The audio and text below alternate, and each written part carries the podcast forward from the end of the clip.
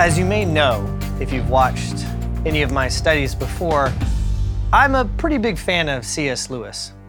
And to this day, I still remember one of the first books of his I ever read. I couldn't have been more than 13 or 14 at the time. The name of the book was A Grief Observed. And it was a sort of memoir, uh, a series of journal entries that he wrote right after the tragic death of his wife, Joy Davidman. He was chronicling everything that he thought and felt in the wake of her death. And when I look back on it now, I, have got to admit that it wasn't really the most appropriate thing for a 13 year old. It's very heavy and raw and brutally honest and pretty unnerving in its expression of pain and grief. Like when Lewis says, rather early on in the book, I suppose that if one were forbidden all salt, one wouldn't notice it much more in any one food than in another. Eating in general would be different, every day, at every meal. It's like that. The act of living is different all through. Her absence is like the sky, spread over everything. Or then, as he says a little bit later on, talk to me about the truth of religion and I'll listen gladly. Talk to me about the duty of religion and I'll listen submissively. But don't come talking to me about the consolations of religion, or I shall suspect you don't understand. Uh, pretty much the whole book is like that, constantly moving back and forth between sadness and anger and doubt and protest. It's very different from other things that he wrote. But even as a young teenager, there was something about it that something that felt important to me. Because even though I hadn't experienced the kind of pain that I could hear and feel in his voice, I knew that this anger and sorrow and grief that it was all justified. And that even amidst all of the doubts and the questions that he was voicing, that he was saying something that was truthful, but also something that I really didn't hear very much in church. what I was used to hearing in church in Christian crowds wasn't people talking about pain or suffering or grief, but about how wonderful everything is and how blessed we all are and how joyful we should be. Of course, there's truth to all of that, but by itself, it just didn't feel honest. It didn't feel true to the way that things really are. Because the truth is that, yes, even though God is good, and even though He does fill our hearts with joy, the truth is that there's still a lot of things that are deeply, deeply wrong. Loved ones die, marriages fail. People are forced to abandon their homes and family and everything they've known because of war and violence. And as much as we like to think that things are getting better, well, the truth is, in many ways, they're just not. Several years ago, the United Nations released a report claiming that 2014 was one of the worst years on record in recorded history for the well being of children. And that year, 230 children, 230 million children lived in countries torn apart by armed conflict. And millions more experienced daily poverty and abuse. Anthony Lake, who was the director of UNICEF at the time, he summarized the report this way Children have been killed while studying in the classroom and while sleeping in their beds. They have been orphaned, kidnapped, tortured, recruited, and even sold as slaves. That's the world as it really is. And I think that's why I was so drawn to the, to the anger and sadness of that book I read as a teenager. But the truth is, there really wasn't anything that unique about the anger and sorrow that Lewis was expressing in that book. The Bible itself, in fact, is filled with examples of people reacting in much the same way. Prophets of Israel tear their clothes and weep and lament at the sin of God's people and the destruction, the human destruction that comes in its wake. And Jesus himself, we read in the Gospels, is overcome with anger and sorrow when he visits Lazarus' grieving family. And the Psalms, well, I don't know if you know this, but do you know that nearly 40% of the entire book of Psalms are made up of songs of lament? But in all of the Bible, there is perhaps no book that is more direct or more poignant in its sorrow than the book of Lamentations. It's a short book, only five chapters, five poems to be precise. But don't let the length fool you. Lamentations is powerful. And for millennia, it has been read and reread by Jews and Christians alike as a resource to help them grapple with their own experiences of grief and loss, to give them language as they mourn. Um, but that's not the only reason that this book is so powerful. Lamentations isn't just an expression of grief, it's also a book that contains deep and abiding faith.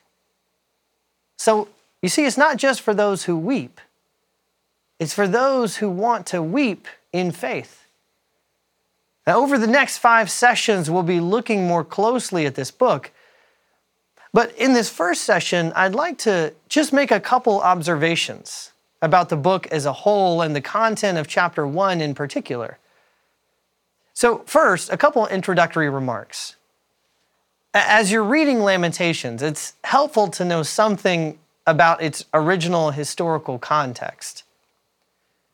In the year 587 BC, the inhabitants of the city of Jerusalem, they, they lived for nearly two decades under almost constant threat by the powerful Babylonian Empire. A decade earlier, in the year 597, the king of Judah had tried to stage a rebellion against the Babylonians, but he'd been quickly defeated. In his place, the Babylonian king, Nebuchadnezzar, appointed a man named Zedekiah to be the new king of Judah.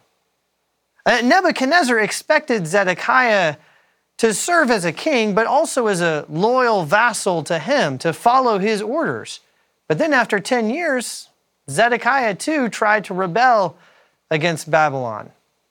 So in 587, the Babylonians they brought their army back to Judah. But this time they weren't as lenient as they'd been before. This time they laid siege to the city of Jerusalem and then they tore it down completely. Uh, many of the citizens of Jerusalem they died either by the sword or from starvation. Others were carted off to Babylon. King Zedekiah was forced to watch his sons executed in front of him, and he was then blinded and taken away as a prisoner. Jerusalem, the city of Zion, the city of David, the pride and joy of the nation of Israel, it was utterly destroyed. And its people were either killed or taken away as hostages. Only the poorest of the land were told in 2 Kings chapter 25, where we read about this story. Only the poorest of the land, only those of no consequence remained. To this day, other than the Holocaust of the 20th century, there are perhaps no more traumatic events in the entire history of the Jewish people. And that was the event that lay behind this book of Lamentations. That is what these poems are responding to.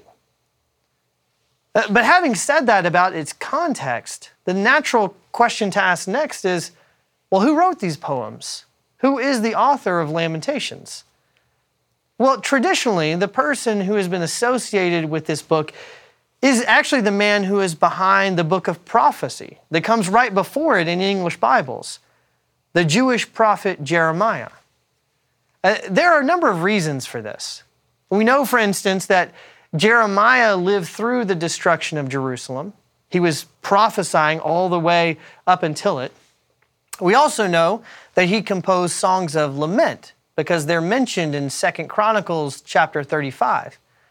And some of the language and perspective that you find in Lamentations resembles parts of the book of Jeremiah.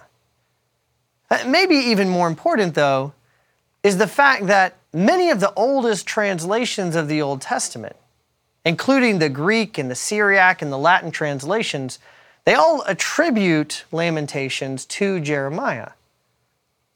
Now, At the same time, many modern scholars have put forward arguments questioning whether Jeremiah really wrote this book. Uh, for our purposes, it doesn't really actually matter that much. Nowhere in the book itself does the author name himself. And it really makes no great difference to our interpretation of it whether it was Jeremiah who wrote it or not. So, for that reason, when I mention the author, I won't refer to him by name. I'll just say the author or the poet. Uh, finally, before we jump into chapter one, I want to say something briefly about the poetic structure of the book. As I said before, Lamentations is divided into five poems. Uh, the first four of these are acrostic poems, which means that in Hebrew, each verse begins with a subsequent letter of the alphabet. Uh, the first verse begins with the Hebrew equivalent of A, the letter Aleph. Uh, the second with the equivalent of B, the third with C, and so on and so forth. Now, there are 22 letters in the Hebrew alphabet. So, as you'll notice, each of the poems is 22 verses long, except, except for chapter 3. Chapter 3 repeats each of these letters three times, and it's three times as long as all the others. It's 66 verses long. And in many ways, it's really the heart of the book. Now, all of that's very interesting, of course, but maybe the most important thing to say about it is to repeat about the structure, is to repeat an observation that's been made by an Old Testament scholar named Leslie Allen. Now, he points out that the poetic structure is there for a reason. Because the purpose of the book, he says, is that it's actually written and meant to serve as a kind of liturgical script. It's a liturgy that is meant to help teach God's people how to grieve. In fact, that's exactly how Jews have been using it for centuries as a liturgy that they use in remembering the destruction of Jerusalem. And it's a liturgy that builds from one chapter to the next. Uh, these poems, well, as he puts it, these poems work toward an intended goal. That goal is the congregational prayer, which represents not the closure of grief, but a turning point in the grieving that bravely and even defiantly challenges their suffering and expresses a longing to move beyond it. So that's the goal of Lamentations.